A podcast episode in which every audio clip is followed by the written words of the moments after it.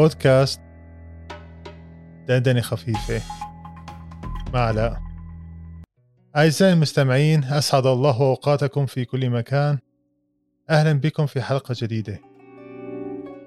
المحظوظ فينا المولود بدول كسوريا والعراق واليمن ودول أخرى خاصة من جيل الثمانينات وما بعد عاش حالة فريدة من نوعها بالتاريخ حيث أن كثير منا ولد ببلد ونشأ وتربى في بلد آخر.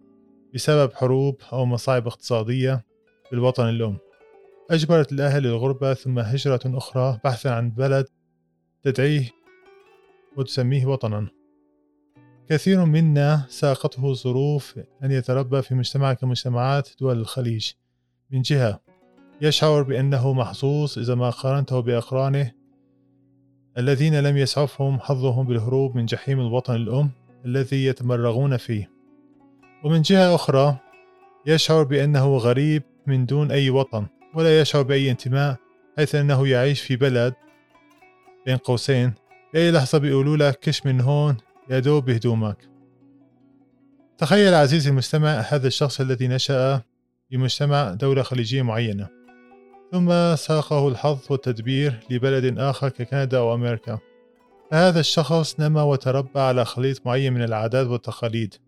وطور من خلال مخالطته لأقرانه في المدرسة أساليب معينة للتواصل الاجتماعي ولكنه بسبب هجرته لدول الغرب فإنه لا يستطيع استخدام أي من هذه الأدوات التي طورها بمرحلة المراهقة. والأسوأ أنه ما زال يشعر بعدم الانتماء.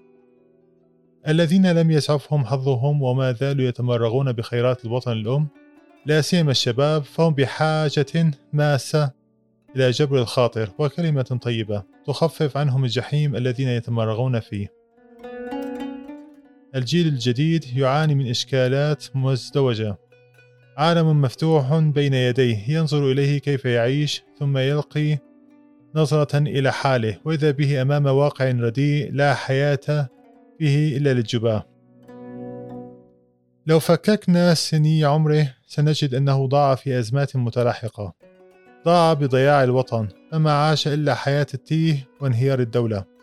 وشهد على عقد من المؤامرات الدنيئة. ثم نطلب منه ما نطلبه من إنسان عاش حياته كما ينبغي أن تكون. منذ زمن كان العالم مختبئا لا نراه إلا عبر أثير الصوت العابر للقارات. ثم ننام ولا نفكر بشيء. كانت الأمم منغلقة على ذاتها أي أنها كانت بفقاعة. اليوم بات الشاب يشاهد بثا حيا للكوكب البشري ثم يقارن حاله بحال أقرانه بالدول الأخرى ثم تتوقع منه أن يكون سويا وأن يتشبث بالبقاء بأرض اجتذبتها الغربان. رسالتي لكم أيها الأعزاء أن تتعاملوا مع كلتا الفرقتين بطول بال واحترموا طموحهم. وإذا شاوروكم في مسألة الخروج من الوطن لا تكسروهم. لملموا شتات الأيام. اجبروا خواطرهم واخبروهم بكل شيء ومدوا لهم يد الحياة قدر المستطاع. ولا تستنكفوا سؤالهم فإنهم في مكان لا يرغبون البقاء فيه. ليس كرها له وإنما لانعدام الحياة التي يريدون. إذ لا حياة إلا التي فرضت عليهم من قبل صناع الخراب. والآن لا بد من قصة قصيرة عن البلاغة لنختم بها حلقتنا. دخلت المرأة البرمكية على خليفة هارون الرشيد وعنده جماعة من وجوه أصحابه. فقالت له يا أمير المؤمنين أقر الله عينك وفرحك بما أتاك وأتم سعدك لقد حكمت فقسطت. فقال لها الرشيد من تكونين أيتها المرأة؟ فقالت أنا من آل برمك. ممن قتلت رجالهم وأخذت أموالهم وسلبت نوالهم فرد هارون الرشيد أما الرجال فقد مضى فيهم أمر الله ونفذ فيه قدره وأما المال فمردود إليك. ثم التفت إلى الحاضرين من أصحابه فسألهم أتدرون ما قالت المرأة البرمكية؟ فقالوا ما نراها قالت إلا خيرا. فقال الرشيد لأصحابه وقد كان معهود عنه البلاغة ما أظنكم فهمتم مقصدها. فأما قولها أقر الله عينك أي أسكنها عن الحركة وإذا سكنت العين عن الحركة عميت. وأما قولها فرحك بما أتاك فأخذته من قوله تعالى حتى إذا فرحوا بما أوتوا أخذناهم بغتة. وأما قولها أتم الله سعدك فأخذته من قول الشاعر إذا تم شيئا بدا نقصه ترقب زوالا إذا قيل تم. وفي قولها فقد حكمت فقسطت فأخذته من قوله تعالى وأما القاسطون فكانوا لجهنم حطبا. فتعجب أصحاب الخليفة العباسي هارون رشيد من بلاغة المرأة البرمكية وعلم كلامها الغزير.